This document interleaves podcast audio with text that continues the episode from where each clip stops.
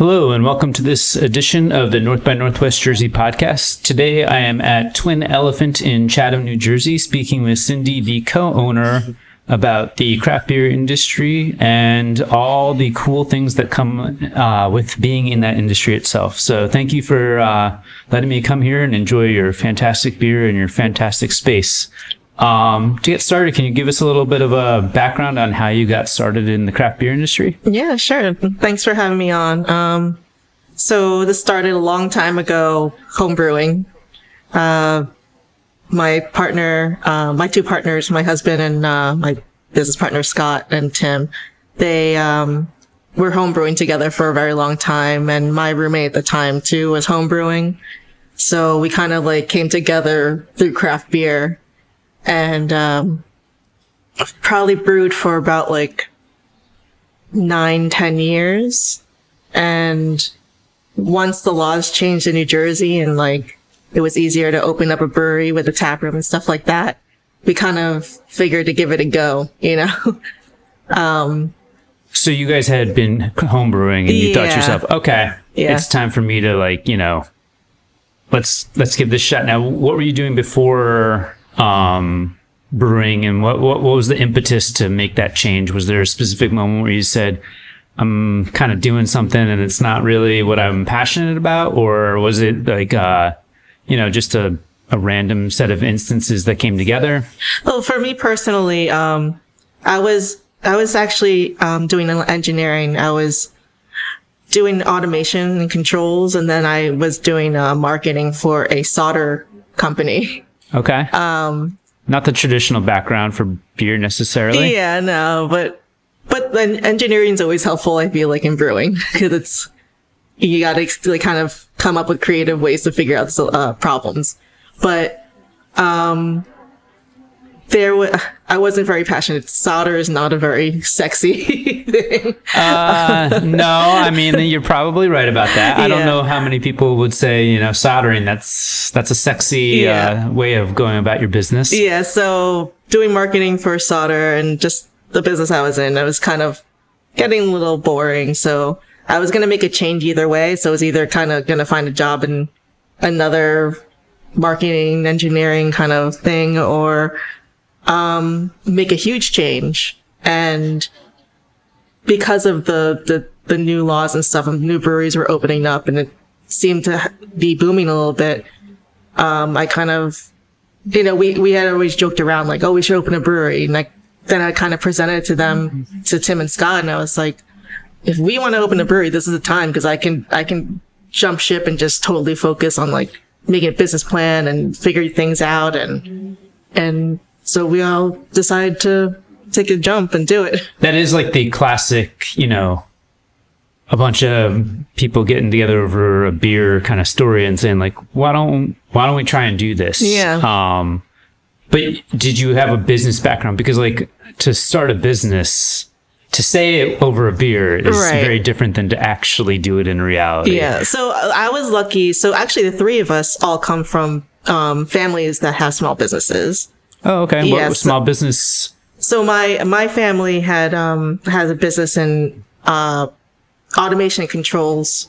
So that's what I was doing before I was doing marketing for this solder company. Okay. And then um my uh Tim my husband Tim his father owned some um dealerships. Okay. Um like car then, dealerships? Yeah, like car dealerships and my, our partner Scott his his family's in construction, so they had their own construction uh, business. So in all in different versions of uh, different industries, we all had a sense of small business. Yeah. Um. So and I also have my MBA too. And oh well, so yeah. oh, I'll just throw that in. oh, um, yeah, that you know, small too. business. But by the way, um, I actually have a degree in this. this isn't my first business plan. Yeah, my dissertation was actually with Goldman Sachs, but uh, yeah, uh, the the amount of business plans I had to write in the MBA program. I would imagine it like second nature. Yeah. Yeah, I've uh, been a part of one business plan, uh-huh. and it was one too many for me. So I applaud you for being able to do anything more than that. Yeah. Um, there's so much that goes into it. So didn't now obviously for you it was a big change. For the um your husband and your other partner, um, were they they brewing at that point? Like you guys were home brewers, and was this a big change for them, or were they working in their small businesses that their families were uh, a part of? Um, they both had uh, their own jobs. So Scott was working for his family. Um, my husband was working uh, a, sep- a different job. He was doing um, actually like digital marketing as well. And um, so, but we were, you know, the home brewing was on the side, and Sure. They kept their day jobs. But I mean, just opening a business and having a day job alone is just it's a lot. So they had to like they did a lot of, you know, time management. so you guys were of- still working your jobs while you were getting this open. Yeah, yeah. Wow. So while we were planning everything out, we had uh we still had our day jobs, and then finally, I was the one that like ha- I would I quit my job once we like really got into the the weeds of things like the paperwork and stuff like that. And I took a, a part time job bartending, actually learning learning front of house stuff.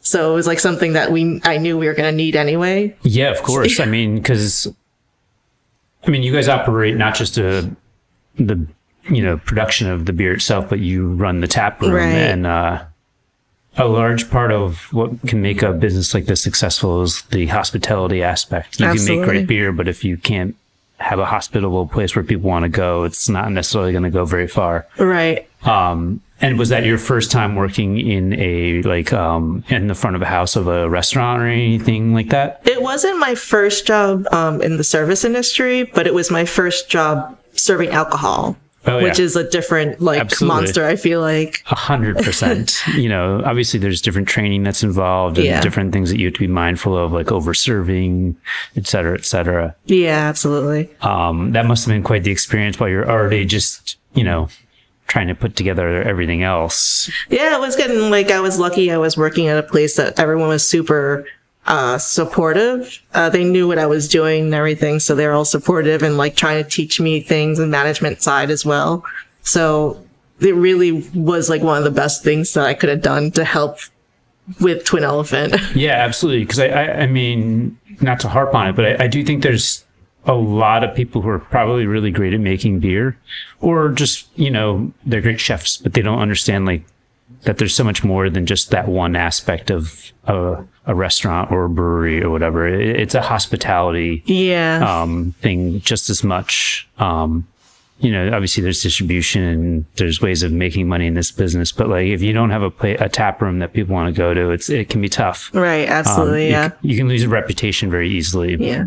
Um, that's really cool. Now, are you guys all from this area? Like we're in Chatham. Um, is this like location and was this all uh, come about because of opportunity or was it because you guys have an attachment to this area? Are you from this area? We actually, it took us a really long time to find a place. It, we looked for like probably over two years, I think. Okay.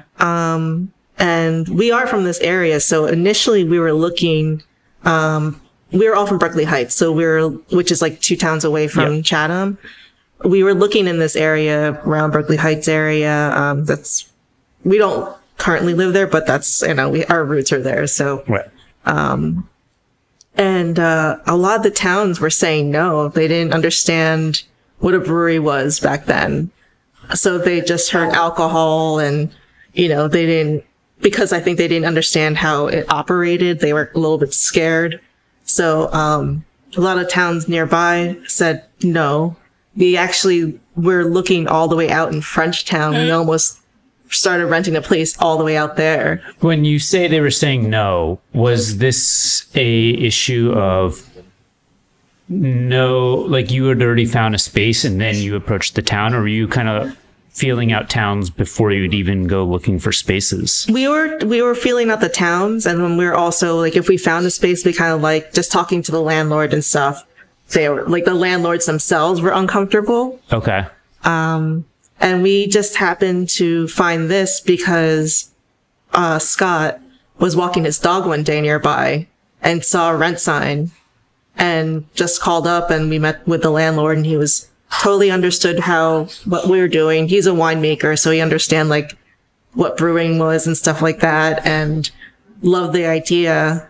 And the town was like super into it also, so Which- we really lucked out. Uh, yeah, that's tough because like um, I've I've been looking for a space for a business and it's it's incredibly difficult. You Yeah. know, everyone has such specific requirements often, and like finding that exact thing can be so tough.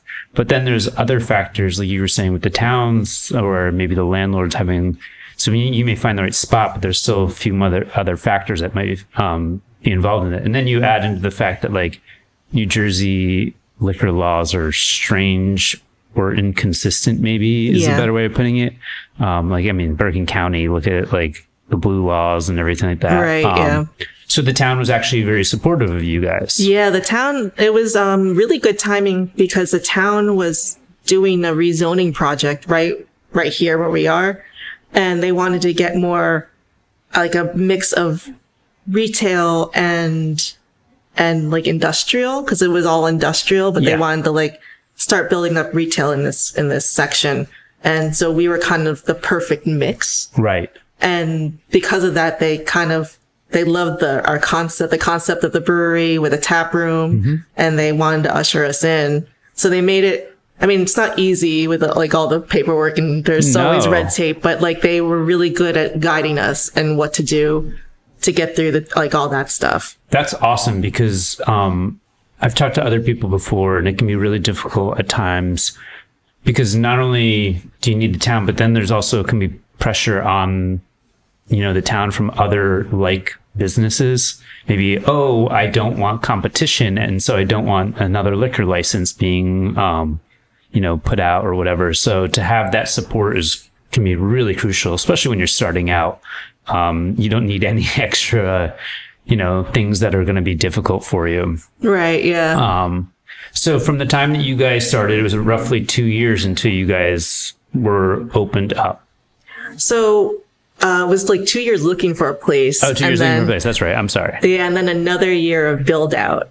So Sure. we had we were renting the place for, and it's it's pretty standard because um, uh, you have to essentially build out the place before the ABC will come and look at it. Right. so it's a little bit backwards. So you have to pay rent and stuff like that before you can even start your business, Yes. and you know for an extended amount of time.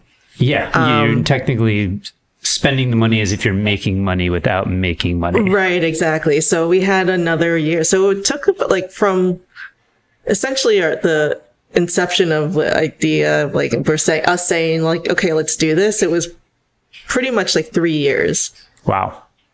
Um, now, when you're opening a brewery, obviously you guys are home brewers and you have recipes and you're developing things and you're tasting and trying and experimenting. But obviously, when you go into a situation like this, you're doing it on a much larger scale. And you said it takes like obviously about a year for the build out alone after you found the space.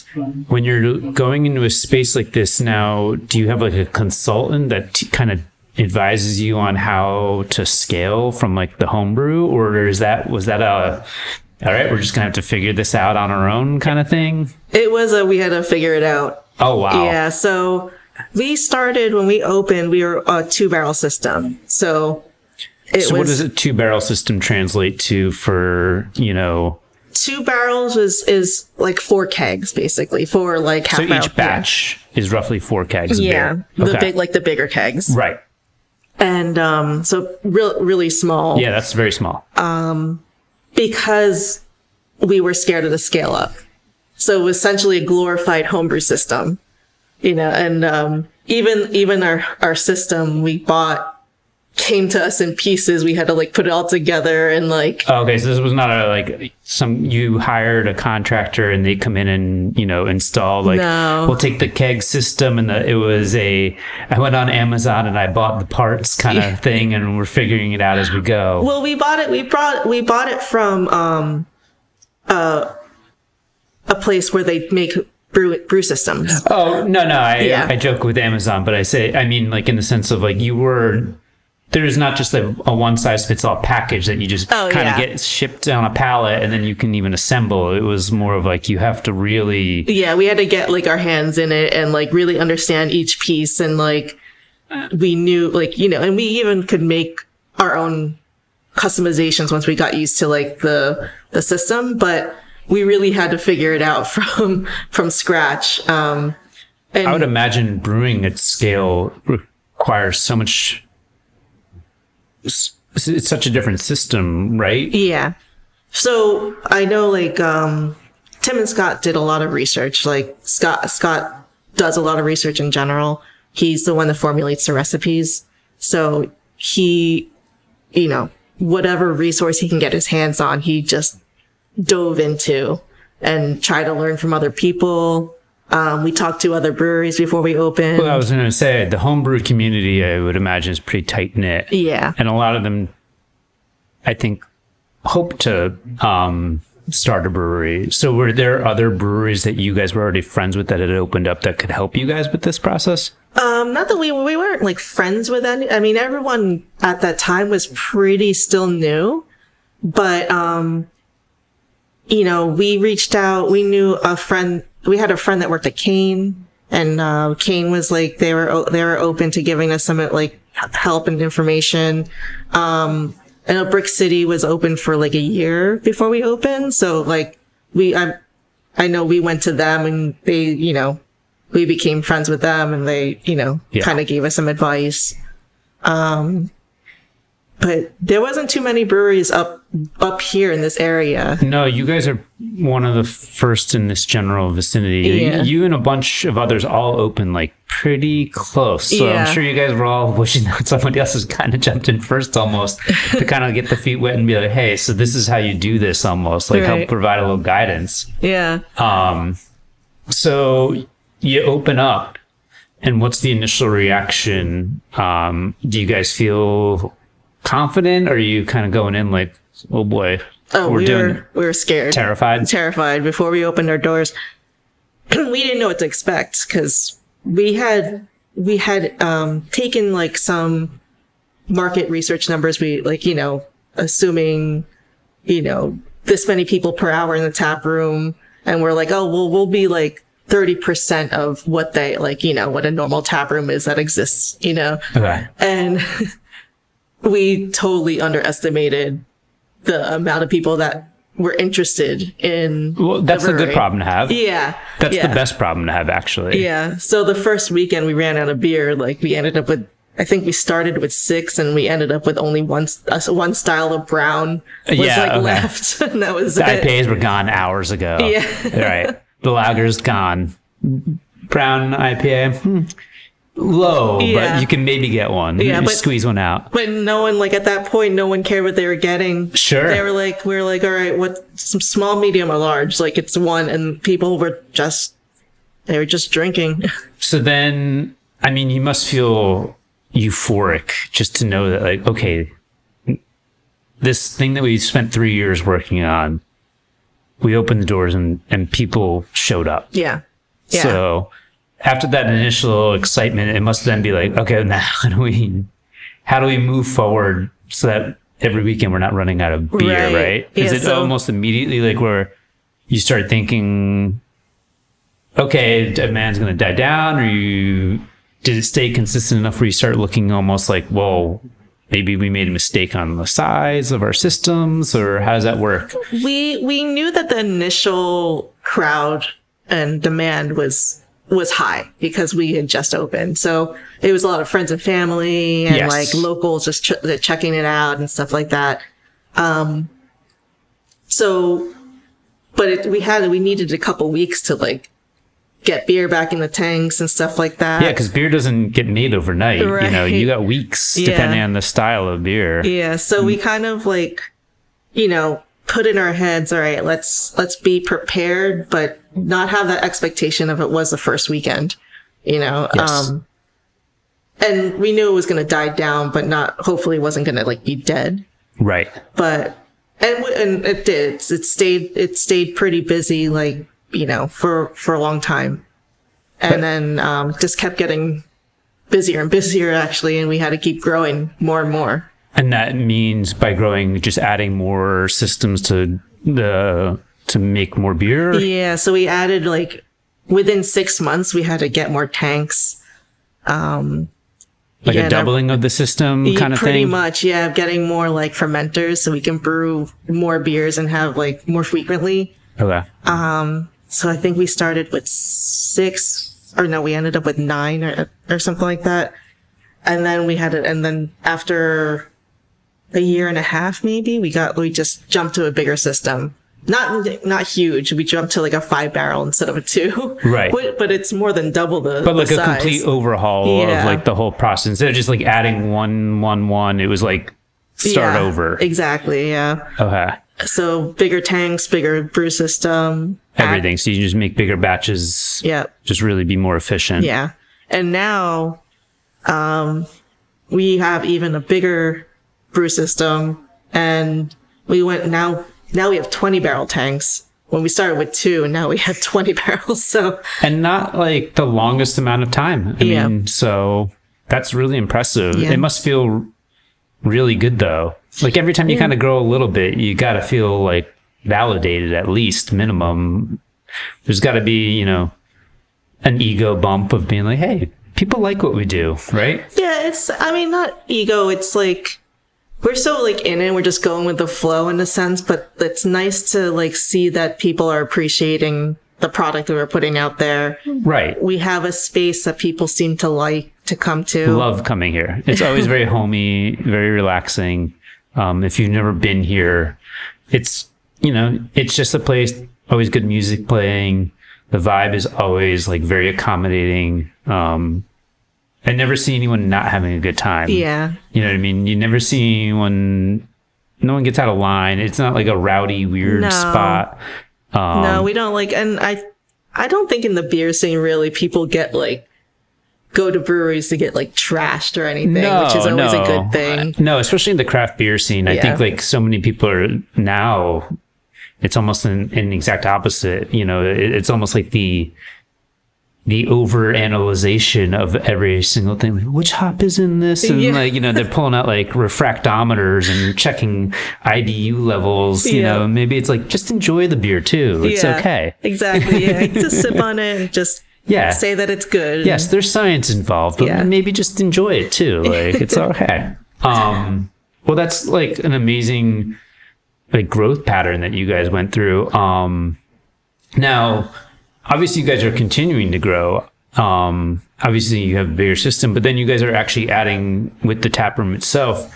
You guys have started to add uh, a music element to that. Yeah. Uh, can you talk about how that came about? Because obviously, um, you've done this with a few of your beers. For those who may never have had it, like you have like True Believer, which is a beer that gets brewed here pretty frequently throughout the year, which is a tie-in with the um, the Bouncing Souls, Yep. New Jersey band. And then there's always a music element, obviously, to so many of the things that you, when you guys are describing the beers, or whatever, like how did that come about? Does that come about from like uh, shared love of the New Jersey mu- music scene? Is that how you guys like maybe met?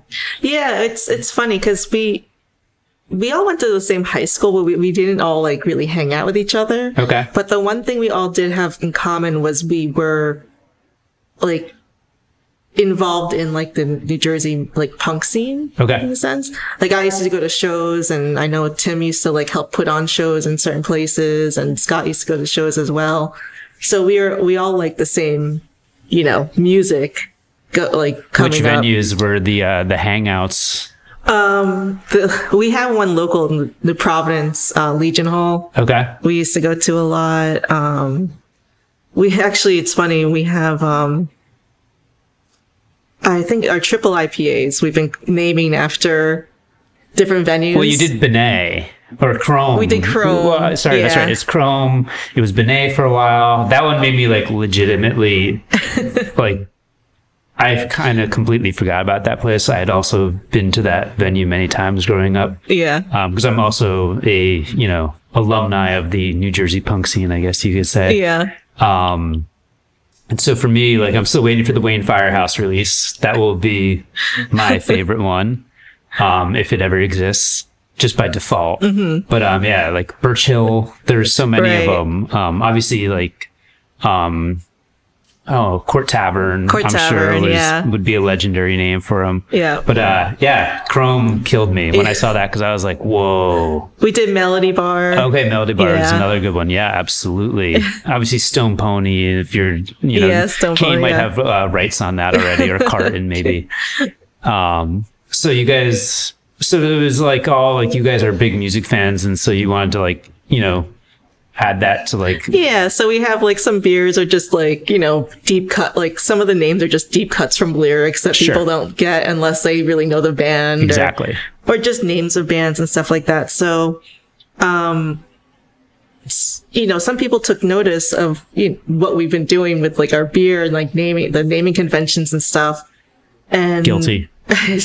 and so we actually got the opportunity of like meeting some people that are still involved in the music scene and they're you know they're like it would be cool to get some people to play like in your tap room Yeah. we're like sure yeah that'd be great and, Absolutely. and uh so we started off with the matt pryor right. and that was kind of one of my like like oh my god this is really happening Yeah, yeah, yeah. Matt Pryor from the Get Up Kids, for those who may not uh, know the name just off the top of their head.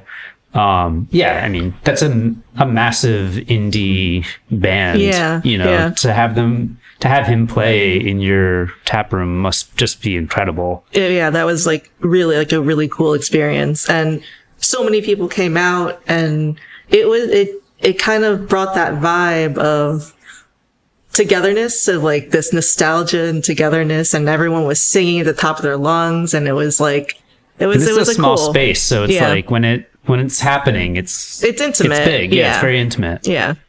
that's really cool and I, I think like obviously it's very uh it makes sense to have those tie-ins because like the music scenes and beer scenes craft beer in particular obviously have such a communal kind of vibe and is that like also part of the appeal for you guys the fact that you guys can build like even more of a expound upon the community that you have through beer through the music Yeah, absolutely. Like it is a community, like, and we, we appreciate that. We, we appreciate the people that are coming together for common interests and stuff and, and respectful of each other and respect each other for those interests and, and other things too.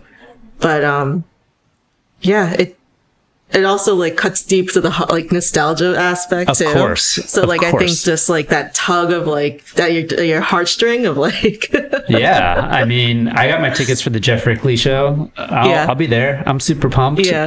um it's like wait i get to go have beers like a little bit of a nostalgia i mean not that he's a nostalgia act per se No, but you know yeah, and that's the thing. A lot of these people are still performing and doing acoustic. Oh yeah, I mean he's writing books now. Yeah. He's he's he has not stopped. This is not like a uh, someone who who's stagnant and just resting completely on their laurels Right. either, which Yeah. is super cool. Yeah, it's cool, and it's nice to see like. It's nice to see what um, those musicians are are doing, and to be able to share it with a lot of other people. Yeah. Um, and in and I think the the fact that this is a small space and it's like a little bit more intimate setting, I think people can feel a little bit more connected to the music as well, 100%. and be like, you know, not in in some way interactive. You Well, know, I the, mean, the musician can call out to like the cr- crowd and stuff like Yeah, that. guy in hat. You're like, I'm right here. Yeah. Like, you know, what I mean, it's not a loud, massive venue. Yeah. You know, you are literally right next to the person. Right. Um, and so for quite a few of these um, musicians that you've had, you know, they don't play the smallest of shows at this point. You know, No. Yeah. so for them, it must be also quite appealing to kind of get back to that roots, especially in a lot of times you've actually had musicians like you're doing a series essentially of New Jersey musicians. Yeah. So for a lot of them, that must be really appealing as well. Yeah, the feedback from the musicians have, has been cool. It's a it's a unique show. So they do like it's like small and an interesting space. And the acoustics in here isn't the best, but um for the sound, but it's I think I think the vibe is what they like, you know. Yeah. I, I mean, the reality is like so many venues that are technically supposed to sound great don't sound great, especially when like it's like punk rock doesn't exactly lend itself to those Right. spaces because it's just so loud typically that like you know something gets lost in the mix or whatever. Yeah. so i think the intimacy of this venue more than makes up for any acoustical thing. And in fact i think it actually helps in some ways. Um so i think it's super cool what you're doing. Is there a like dream musician that you would love to have play here in particular a new jersey dream Oh, musician I don't know. I don't even know. We we've gotten so many like that. I've already like was like it keeps getting like better and better essentially. so it's like Yeah. I mean, we started. I mean, he's not from Jersey, but starting with Matt Pryor Right. was like oh yeah it doesn't have to be new jersey yeah, it was a big get. Where we were that starting with uh, that. no pun was like, intended no big get yeah, get. i see what you did there. Yeah. But um but yeah it's been it's every show has been so unique and not one has been i can't say they've been getting better and better. They're all they've all been like fantastic. Right. Um if anything we've just been getting better at putting them on and with the sound and we have a, like a little stage now and like you know it's we're getting used to putting shows on essentially Yeah, I mean, being a promoter, and, Yeah. a, and even if it's not like a traditional promoter, there is like a that's a different skill set. yeah Yeah, and it's a hospitality one, but it's a different one than the hat that you may normally wear. right right So I'm sure you're learning as you go along. Yeah. But it's been going super well, and all everything to my from my perspective has been fantastic. So I really am happy that it exists and that it continues. I'm rooting for Ari from Lifetime. Maybe Yeah. throw that one that'd out be, there. That'd be awesome. That would be a nice yeah. get. Uh, no complaints here if that happens. Just saying. Uh, um, is there a favorite New Jersey band you have from tho- those old days on that that that scene? Or Lifetime is up there. obviously, Yeah. I mean they're legends, Yeah. for sure. I mean, bouncing. There's so many like, bouncing souls, obviously. Okay, well. To speak on them, obviously you do the True Believer beer. Yeah. Are they involved in that at all, or is Yeah. that just okay? So how did yeah, that come came- about? They came up. Um, Bryan and Pete actually came up. Um, and while we were like during brew day and stuff like that, and like we, you know, connected and just they they wanted to feel us out to see like what we were like. So you had contacted them about doing like a collaboration. Well, we co- we contacted um Bryan, um, who's the bassist. Yep. To see Pete's if the he- guitarist. Yeah. Yep. To see if they want, if he would want to do the can artwork, because we know he was a, he's a really, um, talented artist and tattoo, a tattoo artist. Yep.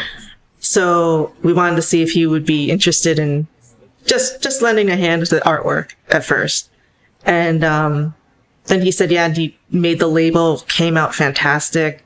And then we we just wanted to see if they wanted to be more involved in the beer itself. And yeah, and they were like interested. So they came out to check us out and make sure they're getting involved with the right type of people. Well, you sure. know? I mean, you don't want to put your name on something. Yeah. Uh, if you're not sure of like, really, Yeah. like, you know, I'm Yeah. sure, you know, there's many times where they've been asked to do something where they probably had to turn it down where they weren't quite sure if it was a great fit for them. Yeah, exactly. They have to be very specific on like what they take on Gotta be careful. project wise. Yeah.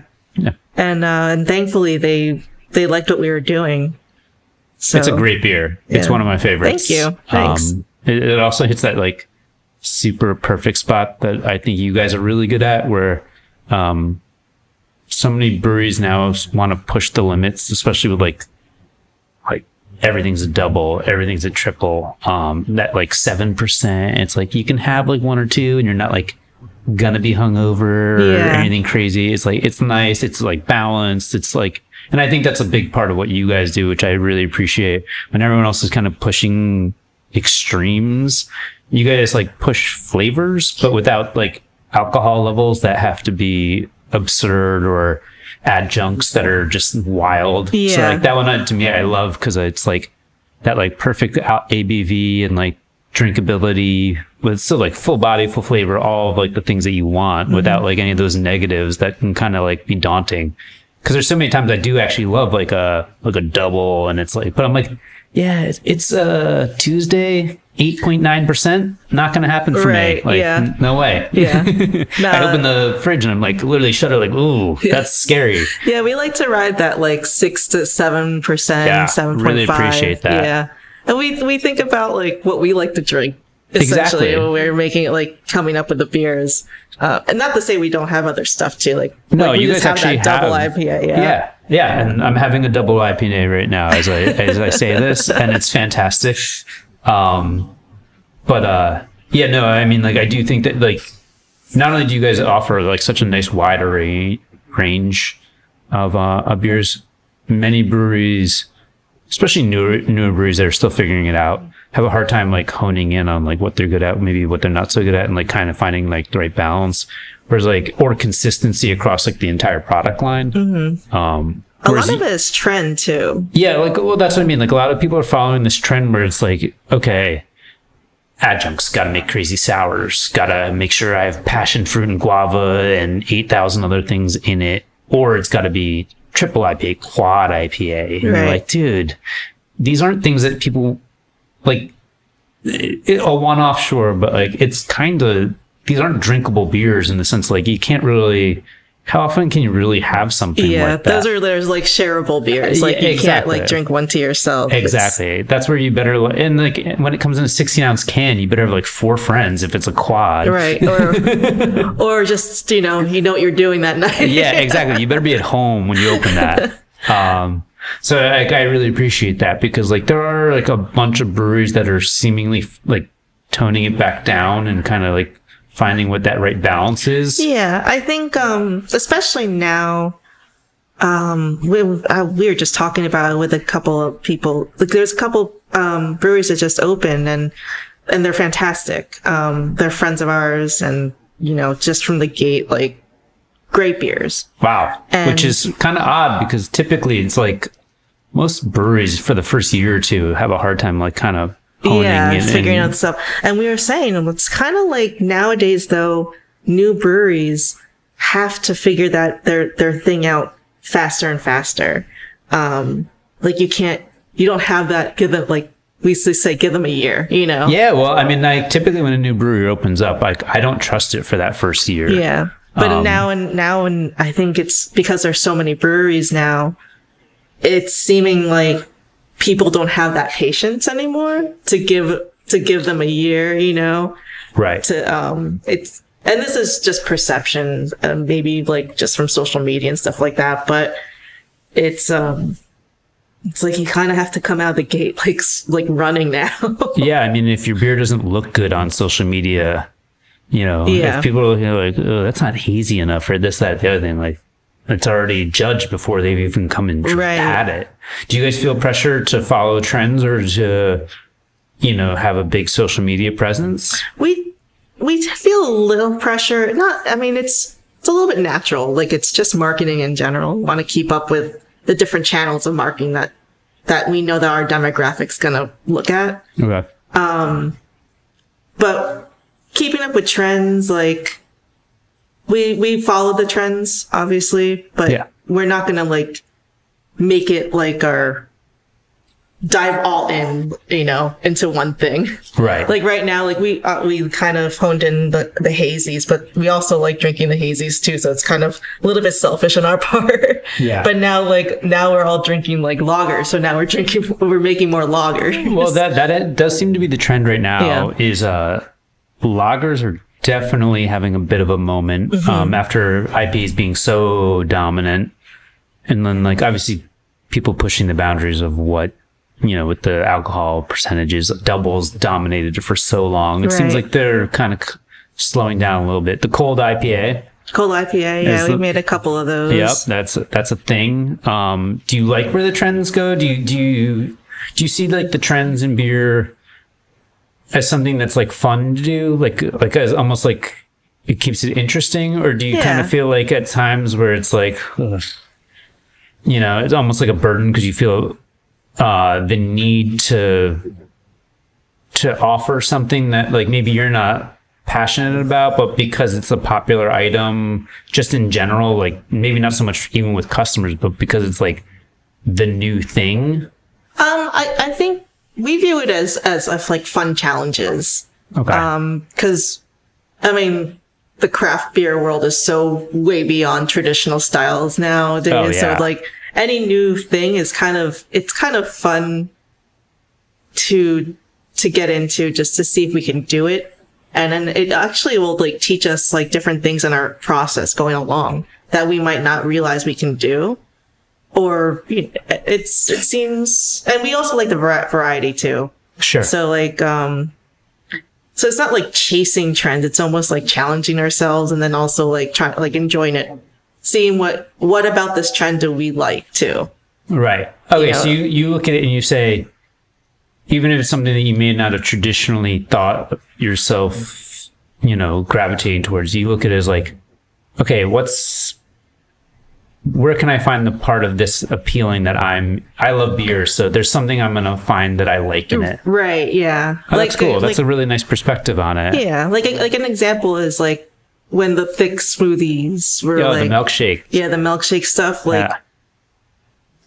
like the three of us didn't none of us really like really loved that style but we do like the idea of like that thick you know kind of like fruity sour kind of you know Yeah. so we would make our like own version just not like as super super like milkshakey thick Right. but still had like some body, like a lot of body to it and mm-hmm. stuff. So we, you know, we took little balanced. pieces, yeah, more like a little bit more more balanced, but more to this. I want to say even more, just more to the style that we wanted to be like. Right. Well, I mean, I think that's important as a brewery, like being true to yourself, because like that should, in theory, make the best beer that you can make. Yeah. Because it's like, and I think people gravitate towards that. I mean, I, th- I think there are breweries out there that unfortunately only chase the trends, and they're like businesses first and foremost, without like that passion. And like you can kind of tell when that's the case, because like the the quality of the product tends to suffer because it's just like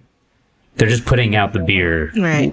good or bad. But at the, end of, at the end of the day, we want to make good beer. Like, um, good beer, just that's actual like beer. Like we're not, I don't know.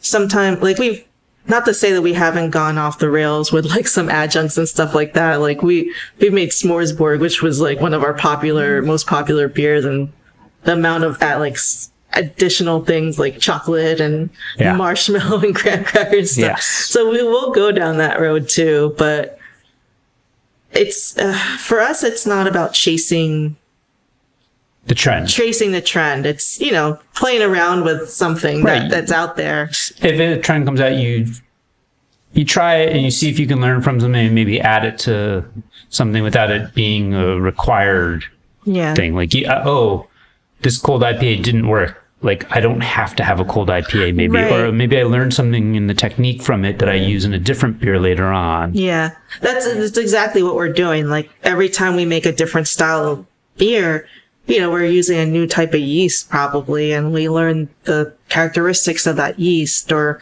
you know, just playing around with different hops. And the hop vendors are coming out with new varietals every year, Right. So you know, it's it's fun to experiment with those too. Of course. And um, Is there a trend that you don't particularly care for? Because the, the craft beer um, landscape is very trendy in general. Is there something where you're kind of like, yeah, I, I just in general, it doesn't even have to be a beer style, like it just in craft beer. for for me personally, just because, uh, and this is just completely course. sub like subjective. Um, I'm not a big fan of lactose beers. Yeah, me neither. Yeah, so like, I'm a hazy fan, but I don't need it to have like the extra lactose. You Yeah. can make very with oats and all those things. Like you don't have to go that level where it's like a milkshake. milkshake. yeah, that's that's a, yeah that milk the milkshake kind of stuff like turns me off. But it's also like um, I don't know. I, maybe it's because I just don't like lactose. My lactose doesn't do well with my body or something. Right, yeah. So, but that's just that's just personal because I know like my husband like li- like likes milkshake IPAs and stuff like that. Yeah, no, to each their own. Yeah. you know, what I mean, like, I may not particularly care for like a lot of like you know the stouts and stuff. Mm-hmm. That doesn't mean I can't appreciate one every now and then, but it's like not something I'm necessarily gonna you know go out and purchase all the time. Right. And I think that's the beauty of beer. It's like there's a thousand different styles, and we're like you were saying, there's it's constantly evolving. People are pushing boundaries, and we're finding new things and everything like that. Is there a particular trend that you are really excited about right now? Um, or style or just thing in general in the in the industry I'm finding interest um interesting. Um, actually, this like this sour um, yeast that we've been messing around with. It's it's not um, like the traditional like sour yeast that can infect the brew house and stuff. So it's like um, safer to use, but it's getting it. It's got this good character to it where it's not too overly tart Okay. either. Um, so it's it goes well with like fruit. I feel like Okay. so I, I don't know. It's it's been interesting. I should give you a taste a little uh, when we're done, but it's um we just made this sour with it, and it's like such an interesting balance. Oh wow. It plays well with like it's this one has hibiscus and raspberry in it, Oh, that sounds lovely. so it's not like like not overly like puckering or anything. right. You're not like it doesn't taste like you have like a um what's that like um a warhead or one of those like when you leave it it doesn't leave that like residue kind of vibe in your throat because like as much as like a sour is can be delicious yeah there are times where afterwards it can almost like your your throat almost gets like dry Yeah, exactly. Yeah, yeah okay yeah. Um, very cool. Now, do you guys use like a house yeast, or do you guys typically do commercial yeast for your beers? Um, we do commercial yeast, but um, like we, you know, we repitch and stuff, and so it, it, the yeast will evolve a little bit on Of its course. own. Yep. And um, we've been blending a little bit of stuff here and there see what what comes out, like what kind of characteristics come out of the different blended yeast. Right. So we're we're really lucky. We're um, like we have twenty barrel fermenters, but we still have some five barrels. So we have, you know, we can still make small batches and like mess around with different ingredients. And you know, if we need to dump it, we need to dump it. Not the end of the world, but Well, that was going to be my next question because you guys actually you you have a, a sizable system here. Um and like you guys do a really nice like variety. Like if you show up here if you like a lager, if you like a porter, if you like a IPA, like you have every option. And they're all going to be like fantastic, but at the same time there must be stuff that doesn't work out. Like how like is there like a particular story or a particular thing where you're like wow that just did not work and you guys were all maybe excited for it and you had to like just dump the whole thing There's or we've had beers that like, you know, um things happen in the brew house, things can get infected.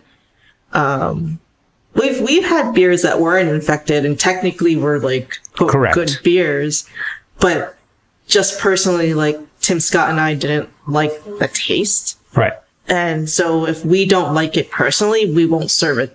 I appreciate that because I do think there's been times where I've had a beer from someplace and I'm like, I don't think that anyone likes this, but they felt pressure to like almost release it. So you guys will not release something unless you personally stand by. it. Yeah, absolutely. Yeah. Okay. Well, that's great to know because I mean it's obvious because like I've never had one from here that I thought, oh, that wasn't good. But you know, Yeah. I do think there are, especially on some of these bigger places, if something has to get dumped out, that's a lot of beer. It's a lot of beer. It's a lot yeah. of money. Yeah. So that's what we're like, you know, we're, we're lucky in the sense we still get the freedom to not have like that heartbreak if we need to dump a beer. Because like usually it's an experimental beer or something that we, what we put in the bigger tanks are like honed in recipes. Right.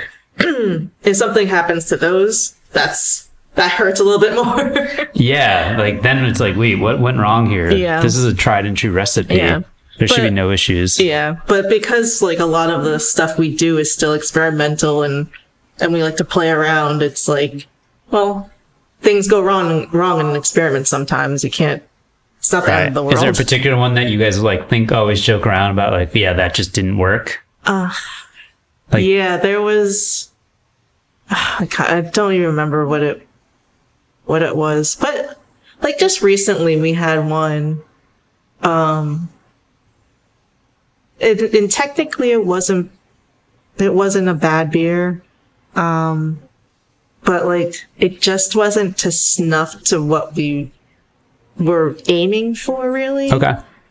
and we had to we had to dump it. Yeah. It was like I can't think of any example of like one that really just blew our minds. yeah, I, I feel like. I mean, it probably doesn't happen often for most brewers, but I do think that as people push these boundaries, there's got to be some of these, especially the ones that are a little more advantageous uh, with their like marshmallow, caramel, blah blah. And you're like, yeah, sometimes that must just not come out right, just by default. Like Right. you don't know what you're doing until the, you do it, and then Yeah. you're like, mm, maybe not. yeah, sometimes you just have to learn by like by it's trial by fire. Sometimes, you Of course. Uh, At, at the same time, I'm sure there's times where things come out and you're like, this is unbelievable, and that's got to be so amazing. yeah, yeah, exactly. So you know, it, it's it's both ways. Yeah. Um, another thing that I wanted to ask you about is you built this amazing brewery. Um, you have great beer. You got you know a cool community. You're tapping into the music and things like that. Um, we're coming out of a period where you know COVID was really hard on industries like this and stuff like that. And now you were saying like you know when you first opened up the the town itself of Chatham was very supportive, but like right now, and you just recently released a beer um, to address this. Was uh, there's a new law in New Jersey that's like affecting all the brewers, not just you guys. Uh, Can you talk about that and like what your stance maybe is on it and what you'd like to see happen from it? Yeah, so um, I think you're you're referring to the special ruling uh, that came out in 2019. So like it's pretty much right before COVID shut down. Um, the New Jersey ABC came out with this special ruling that essentially added more rules and laws that we it's not tech it's it's complicated it's not technically legislation but it is in it is uh, There's an enforcement element. there is an enforcement element yeah so they it has to do with different aspects so like we can't coordinate with food trucks or other restaurants um because we we're not allowed to serve food but we're allowed to have people like people can bring food in Right. so one thing that would like people used we used to you know coordinate with a food truck before the special ruling, like, you know, another local business, you know, they park in the parking lot, they have their permit from the town, they have permission from the landlord. I just filed one today for Denville. I know that game. Yeah, so it's like, it's, it's funny because it's, it has nothing really to do with us except for the fact that we're open and they're outside. Right. You're like a quasi host. Yeah. But it's But it's not it's even a gray area. Yeah, for for us, like we view it, we're like it's not even our property. They went, to, they're getting the permission from the landlord, whether and from the town. Yeah, so it's like town. you are so just a possibility of customer overflow that would be like minded.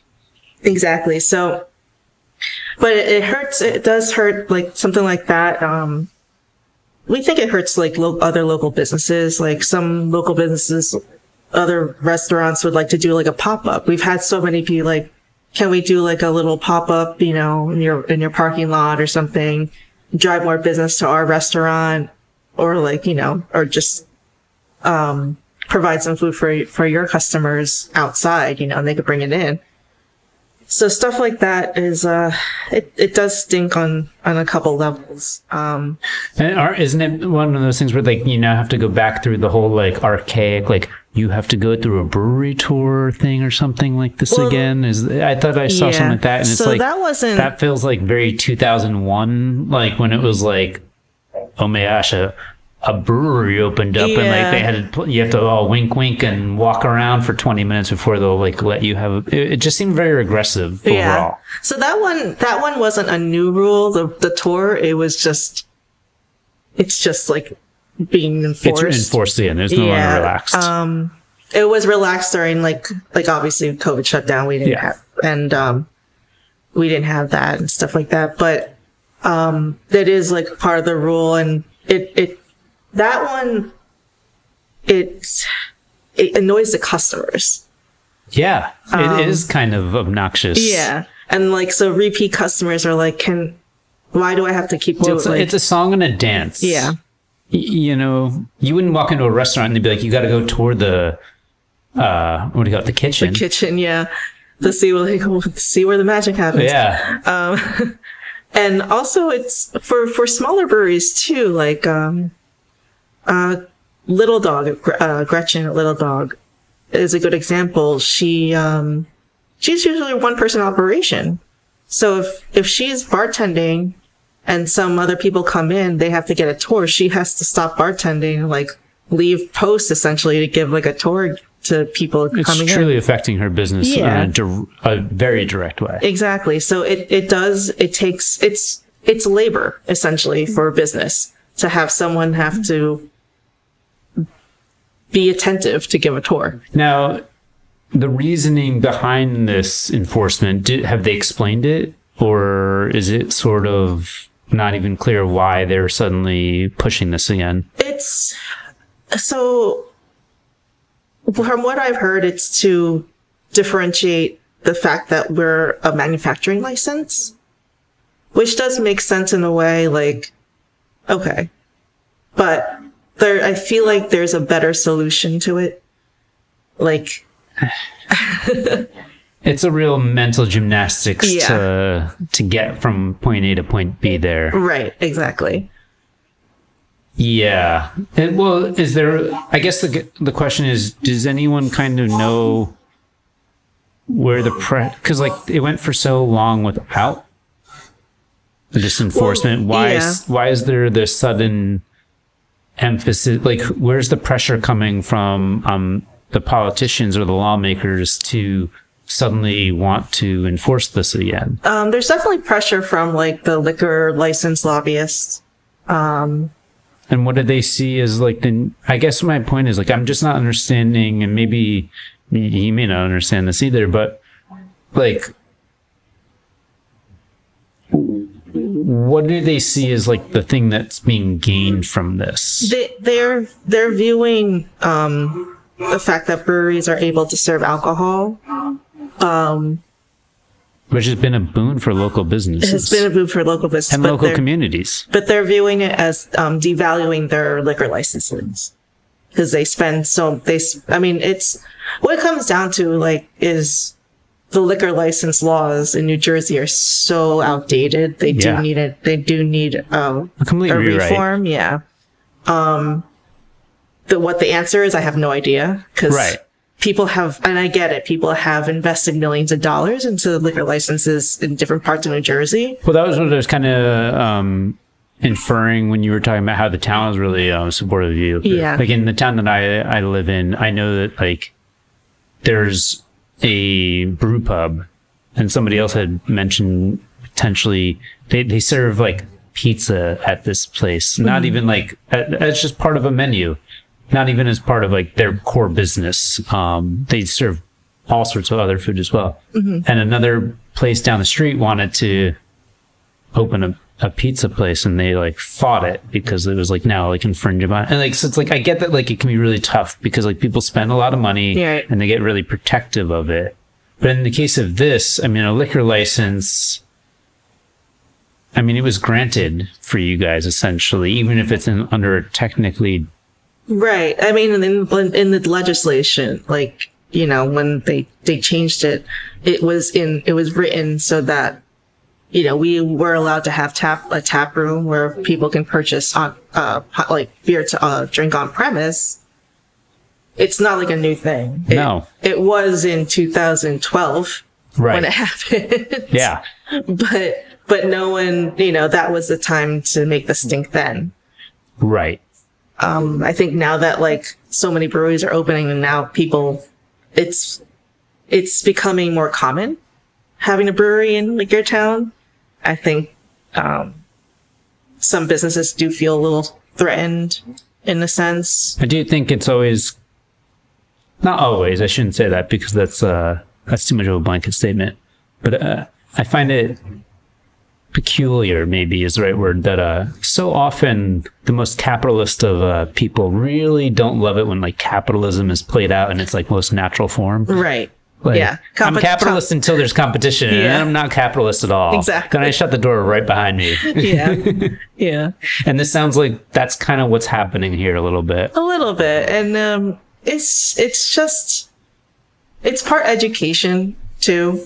Like a lot of the breweries, they don't, if they wanted to open up a bar, they would have opened up a bar. It's the same investment in a sense. Yeah. Instead of investing the million dollars, million dollar license, we spent a million dollars in equipment, Right. you know? So it's like, and then we have all the o- other overhead on top of that. So mm-hmm. it, it's, it, it, we, yeah. I think people are looking at it the wrong way that are, you know, a little scared of breweries. They're, we don't want to be a restaurant. We don't want to be a sports bar, Right. you know? Yeah, they're serving totally different markets. Right. Exactly. Um, you don't have alcohol or liquor. Right. We don't, Um, have, we don't have liquor. We don't, You don't have food. we don't have food. um, like if I want those things, in theory, I would be a proprietor of one of those things, and Right. you know, okay, yeah. But um, even, uh, e- even like the, in the sense of case studies of like breweries in other states, like in New York and Pennsylvania, they're, they're required to serve food. right, and then they play the the game of like, here's your bag of chips Right. with your thing, and Yeah. it's all like another like kind of like song and dance, Right.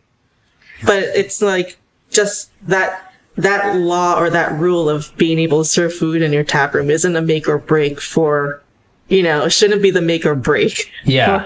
for, for Well, uh, like, a brewery or a restaurant. And this is where. I always get frustrated with this. I'm like, if you're a good business and people like you, you'll be successful. Right. You shouldn't have to legislate your success. Right? Right. Like you, it, but I mean, that's just my personal opinion. Obviously, like there's legislation that's required because like obviously you have to have that, but yeah, like those who look to legislation as a way of like kind of gaming the system or making it advantageous for Right. themselves. Or, or like gatekeeping from other people. Gatekeeping. Right. That's maybe the best word for it. Exactly. Once I have mine, like everyone else out. Right. Yep. Yeah. And Um, some people like it's it's weird. Some people view it um like just views using legislation or like using like you know follow the rules as that. And some don't. Like I was actually shocked to find out like that some of the um restaurant hobbyists actually support you know breweries cer- like off like working with them, you know. I mean, I, I would actually think it would be helpful. Right. Because, like, for example, for you guys, that person might order ta- like delivery or takeout Right, while exactly. they're here. Because, like, hey, I had a couple of beers. I want something to eat. Mm-hmm. Yeah. I'm not going to go home necessarily and cook it. I'm already out. I'm having a good time. I'm with some people. Mm-hmm. It probably is a decent amount of overlap of like ordering that happens for them and it's helpful for their business. Yeah, absolutely. We like just like us alone. I know, like when it comes to dinner time, we our bartenders like give recommendations to all like the rest, you know, like local restaurants and stuff. There's a bar restaurant across the street. They love us because we send all our people Absolutely. over there when they get hungry. I've been in a million breweries that they have like an actual binder. Here's your Yeah. takeout menus. yeah, Go to and town. At one point, we weren't allowed to do that. Really? Yeah. Wait, what? we weren't even allowed to have menus from other restaurants in the tap rooms. I mean, that changed, but it- at one point that was a thing. That's wild. Yeah. That's just crazy. Yeah. Oh man. Everyone has a phone. Like, let's not pretend like this isn't going to happen. Okay. Exactly. So where do you want to see the laws go? Like, what, what would you like to see change? Because obviously you guys are pretty passionate about it, and you like, you know, you brewed the beer that's like a collaboration, and the whole New Jersey brewery community seems to be very um, coalesced around changing these things. Where would you like to see it all wind up? Um, definitely like resetting the, the those special rulings. It was kind of like an unnecessary, um, addition to what was already existing.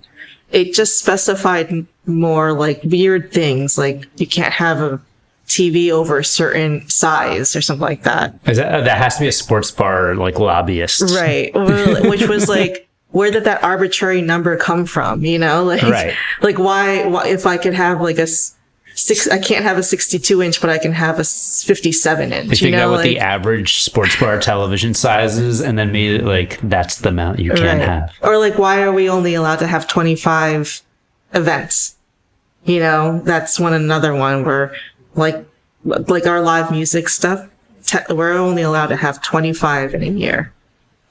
And where the like where did that number come from? Right. Who decides this? yeah, who decided like 25? That's it. That seems excessive over Twice 25. Yeah.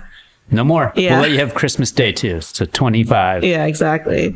Two plus one. Okay. But so like stuff like that, like that cap, I know affects a lot of like breweries because it, a lot of breweries are community based and they have events for, for people in their community, like fundraisers and, um, stuff for, you know, like, like anniversaries and bringing, like, and holidays and stuff like that. And they even just, you know, simple trivia nights Yeah. and stuff like that that bring people together.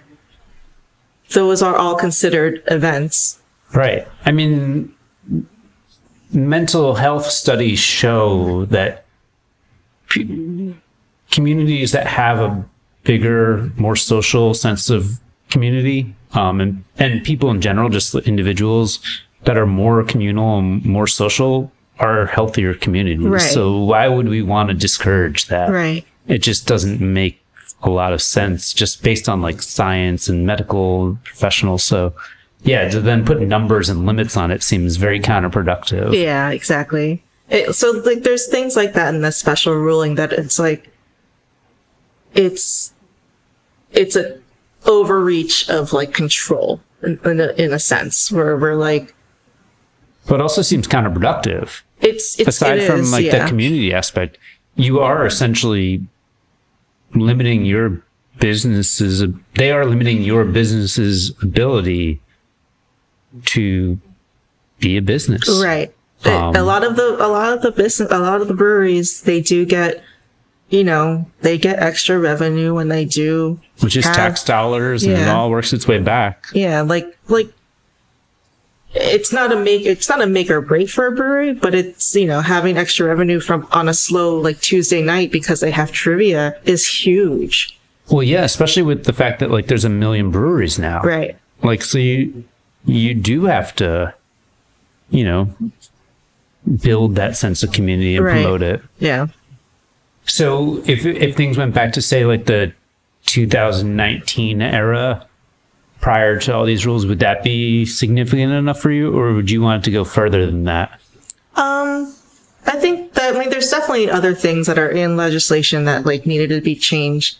That I know that like our our guild has been working with um the ABC on before like the the special ruling and now the special ruling has become like the main focus because everyone seems to be up, up in and rightfully so a lot of um businesses are up in arms about it um so that's become like a focus and actually there's uh there's one brewery that's actually has a lawsuit out against the ABC for a special ruling um and I think because of that the ABC just put out a statement the other day saying that they haven't been enforcing the special rulings, which is uh, not true. They they say it wasn't an enforceable thing; it was just quote Guidance. guidance, and uh, which is not fact. It's kind of that's kind of an interesting like uh argument to make. Like, hey, we made this law, but when someone called them out on the law, they're like, oh no, but we don't like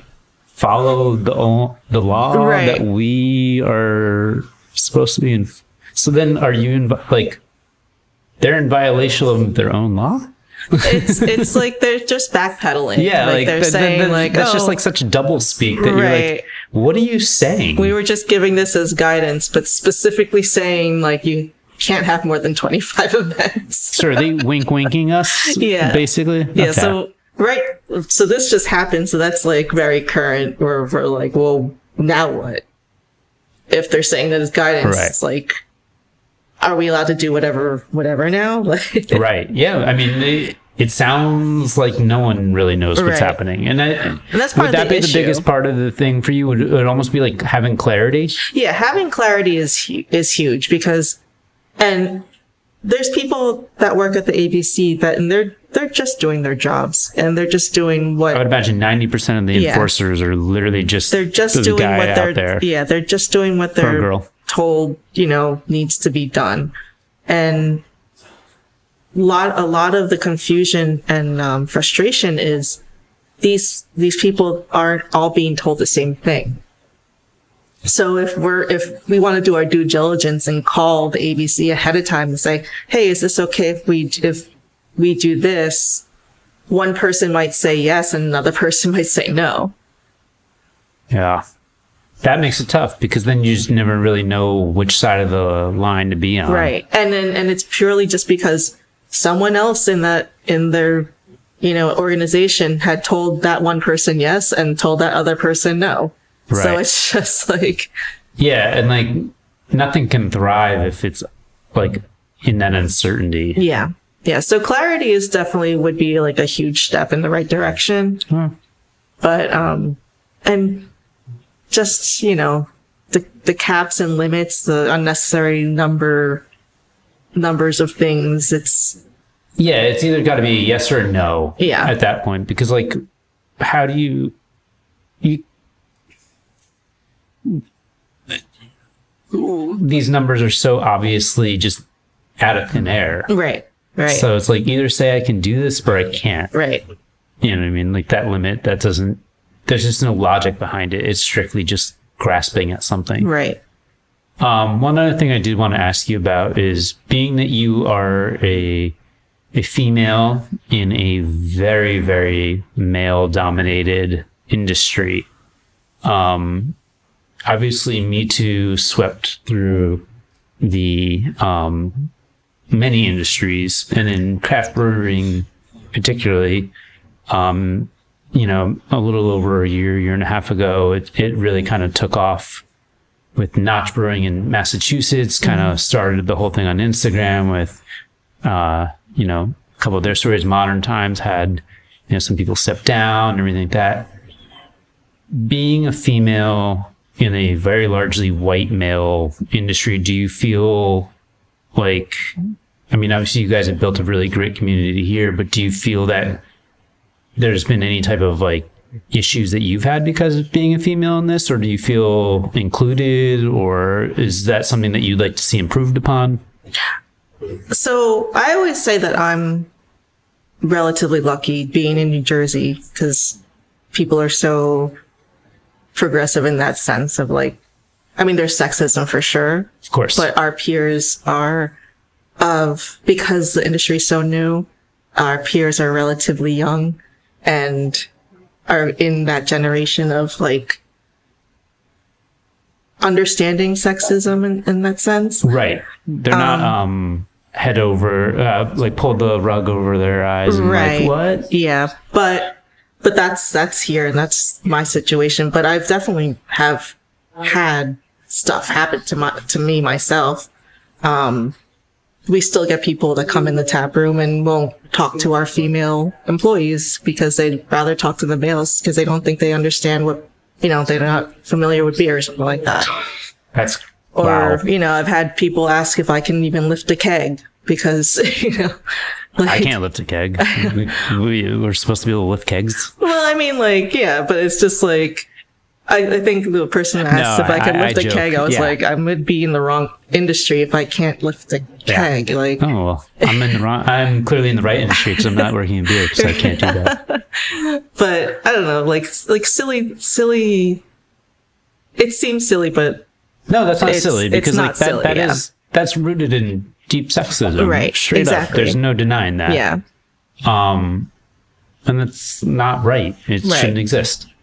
And Um, I, I've been to events where, like, even you know, peers from other like states and stuff have gone over the line of like appropriateness and stuff like that, and it's like, it's it's wild still. Like, So but in your experience, I guess, you're what you're saying is that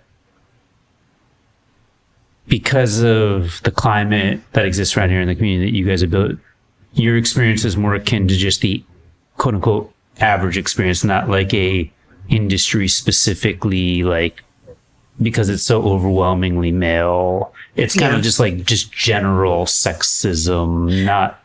Is It's- that making it's- sense? It's general sexism, but because it is over, it, it is a male, excuse me, dominated industry.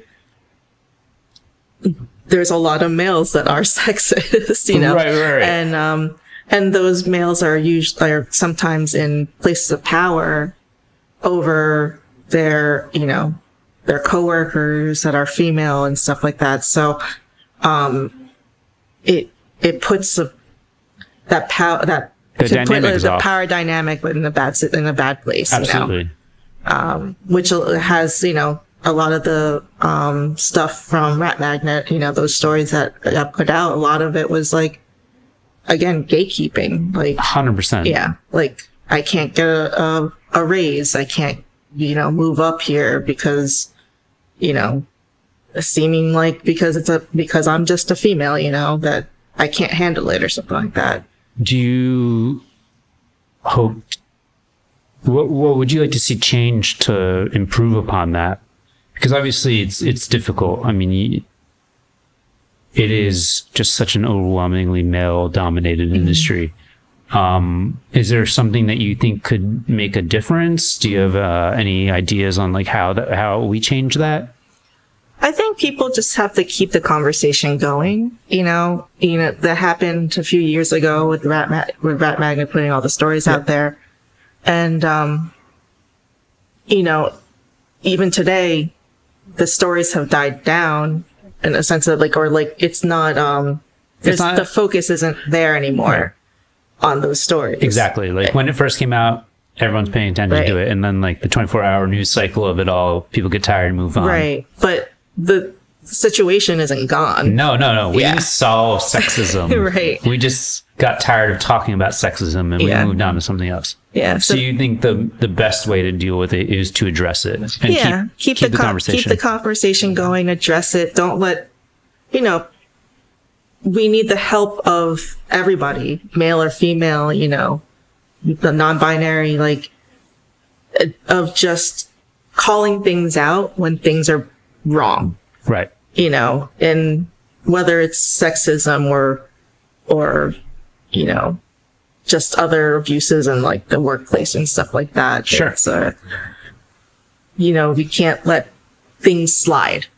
Right. Yeah, we can't just say like, "Oh, that's just X, Y, or Z," Yeah. or "He's just like that." Right. That doesn't. That's not okay. Right. It's not. And I've done it in the past myself, which like I re- I don't want to say I, I do regret like not calling people out, but it's like, you know, those times you, you have in your, in your head, like, what do I do? Do I call them out and then like a, maybe a fight starts or something? Or do like, or do I just let it slide and like slink away and like just keep it to myself, you know? Yeah. And at the end of the day, it's like, no, you call the person out on it and like, they have to learn and everyone else should know too what, what just happened. Right. Yeah, I mean, I I think that that's so easy said, and but as you even were saying, like it, the experience of it, like in that moment, that's such a difficult situation to be in. right. Um, you know, like you were saying, like the power dynamic typically is so thrown off in those situations. To actually to say something in that point, i- it's it's so hard. Right. The best way. Yeah, we have to find a way to make sure it just doesn't happen to begin with, first and foremost. yeah.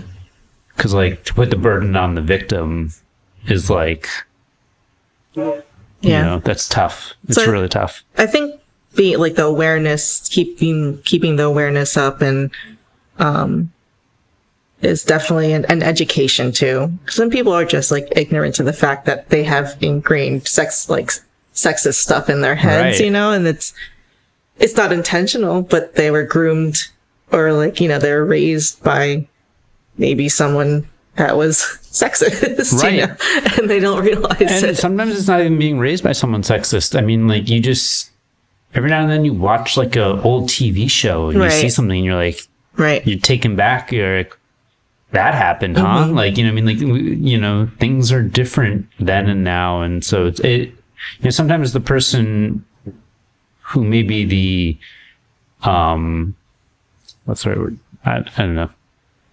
Who, who's doing the action that's you know making someone else uncomfortable or inappropriate? You know, they almost don't even. Some, in some cases, I, I think they honestly don't even know they're doing it. Right. Yeah. And not that's not to say it's okay. I'm not excusing it, but sometimes it is a genuine like ignorance Yeah. issue. Right. Which then, like, you know, letting them know Right. is, yeah. is the best thing that could happen in that situation for them and you. Absolutely.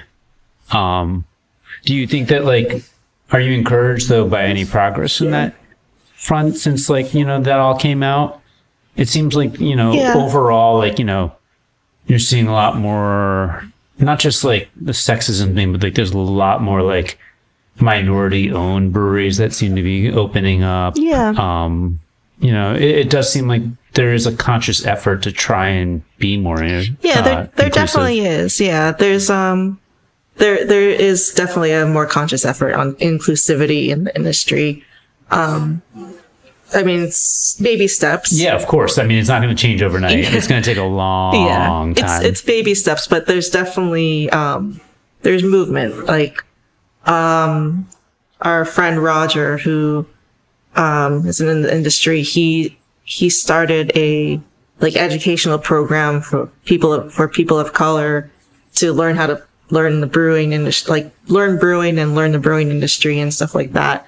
And um, like that's a big step right there. Is like providing that education for them right. and and giving the encouragement of like, yeah, this This is a career. some- This is yeah, something this you is could do. something you could do. Yeah, That's great. yeah, Um, and like more of that. yeah, things Always. like pink boots. Like we just Yeah. had a pink boots meeting here last night, where and pink boots is great right, with providing resources and education for women in the industry as well. Yeah, just don't have more than twenty five of those things. Yeah. God forbid. Exactly. Wouldn't want that. That'd be such a bad thing to happen. yeah, yeah. Um, I don't want to take up too much more of your time. Um, so I just want to ask you a couple kind of quick rapid fire questions. Sure. Favorite beer that you guys brew?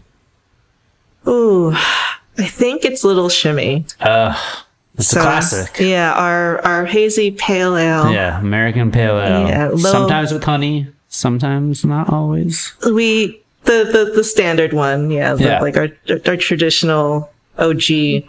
Um, it's low ABV. It's only like five six. Yeah, but still nice. has the body. Still has the flavor. classic, absolute classic. Favorite beer that you don't brew? Ooh. Yeah, I was just I was just thinking of this the other day. There's so many out there that I do love. Oh my god! I mean, I mean, there's a there's a million brewers now, and there's a million great beers. Yeah. you know, there's a, plenty of bad ones too, but there's a, a lot of great beer. Like my wife and I always joke around. We're always like, God, beer is just so good now. You know what I mean? Like when we were kids. Didn't have this, and like we're happy for it, but sometimes it's like, oh, it'd be very easy to overindulge all the time. Right. Well, like a like. I think this is in my head because we were just in Vermont, but fresh Focal Banger is I like had one the other night. fantastic. Yeah. and I, I had one can left from a four pack, and I got it like a like a few months ago, but I kept one, and Mm-hmm. I kept kind of like laying off it, laying off it, and then I had the other day, and I was like, oh yeah, this is really good. Yeah. it's really good. It's got like such a. It's funny. It's kind of like known for being like one of the godfathers of like the modern haze craze. Yeah. as I'm rhyming.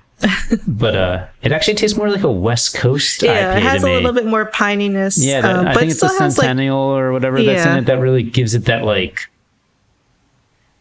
Nowadays, I think if you brewed it for the first time, I don't know if anyone would consider it like a hazy per se. See, I, I never drink it not out of the can. oh, I mean, I, no, no, I drink it out of the can, but flavor profile, it kind of has more Oh, of that like yeah. piney. yeah, it has more of a Backbone. piney and like a little bit more bitterness to it. Yeah. Than like um, It's not just like a pure like tropical fruit. yeah, but still has those fruit Oh, notes for sure. Super nice. Yeah. Like I I enjoyed it very much so. Um just favorite style of beer. Oh God! Right now, the second, I'm loving Czech Czech lagers. Okay. Yeah. Yeah. um, Czech Pilsners. And pilsners and lagers are definitely making a comeback. Yeah. I think it's the seltzer thing. People are like looking for some lighter stuff. Yeah. But they don't necessarily drink seltzers, so they're like, oh. And I think they're getting a little tired of all like the high alcohol, Yeah. thick stuff, especially when it gets nice out like this. Yeah. Nice, a nice, clean, you know, European lager is like a good go to for me. Very difficult to brew too. It takes a long time. Takes- so it's yeah. like the craft beer doesn't tend to um being that like, you know, you guys not you guys, but just in general in the industry, it's it, it because the longer brew time, it's not as common. Right. Yeah, people don't realize it takes so long to sit in the tanks and condition and stuff. It's Yeah. like because it's a low ABV light beer, they think it's just like an easy turnaround. And Right, it's right. like no, no, it's the exact opposite. Yeah, it sits in for like a month and a half in the tank and just can't do anything Can't to do it. anything yeah. about it. Um favorite brewery that's not your brewery. You don't have to say that because obviously I don't want you to step on any toes. but if you had like an all time favorite place that you've it could be from the tap room, it doesn't have to be the beer where you're just like, oh, that place was amazing. Uh, you know, Because there's so Go- many really cool there's so places many. now. They're like destinations. Cantillon was really cool. Oh, okay. Yeah, my um, my husband and I went to went to Belgium and we got to to to visit Cantillon. The fact that it's a museum but it's still a functioning brewery is like mind-boggling. Very, yeah, it's very cool. it's so cool. Yeah. That's awesome. Um, what would you like to see Twin Elephant be in the future? Still around. Okay. but um you know, want to see us being around out and about and more in New Jersey and some From a distribution standpoint? from distribution, Well, yeah. uh, A lot of people don't understand the distribution setup in New Jersey's like, you know, you have to actually go through a distributor, or is that still not the case? That's not the case. So, Okay. so we can self-distribute. So we self-distribute in New Jersey. If you go out of state, you need a distributor. okay. But um, we do we self-distribute, but we're still at a level that we don't have enough beer to to have a wide like Yeah. reach, and um, we want to like get you know all over New Jersey. So right Sure. now we're just like more in the north, like this area, and like a little bit more southwest and stuff towards Mm-hmm. Philly. But um, you know, it'd be nice to to get all the way down to like the more southern counties and more to like the really northern counties as well. Yeah, where I am.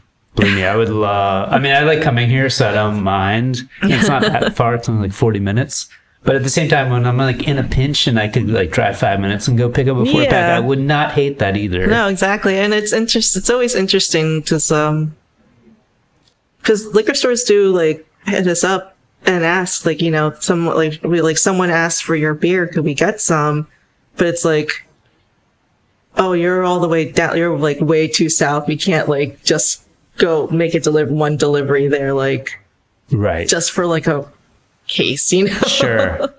Well, what's funny is like I, I've even seen like a few places these days where like they basically send, and like I don't know if this is like a common thing, but I, I, I mean I imagine it certainly is not. But there's a there's a place I do know of in like Warwick in New York where they like legitimately just like send a guy out and he just drives like all around and just like picks up cases from like everywhere. And Oh, that's his whole job. Wow. They have like one van that like just go to like Twin Elephant Conclave and like he's just buying like retail. Like there's not just and then like that's just, how like- they do it. And I was like at the same time it's a great store. Yeah. But I'm like, wow, that's a that's that's one way of doing it, I guess. Um so just more distribution. More Would distribution, yeah. keep the same space and everything like that? Yeah, we actually we're looking um, to expand our space hopefully in the near future. Um, we have some space right now that's being used as grain storage. Here on site. Yeah, and um, there's actually uh, condos being built on the other side of our building, Good. and so if we can have you know an entrance on that side as well, which is where our space is, that would be fantastic. So we're working with the town right now to to see what we can do for that. It Very should cool. be really cool if we can we can get that done. That's awesome. Yeah. Well, I wish you guys all the best of success. Um, I love the beer. Um, I hope you get a little more distribution. Even though I, I, I, I always want an excuse to come here, I, I, it wouldn't be the worst thing for me in the world. Um, and just thank you for your time. Yeah. Thank My you. pleasure. Yeah. Thank you. Awesome.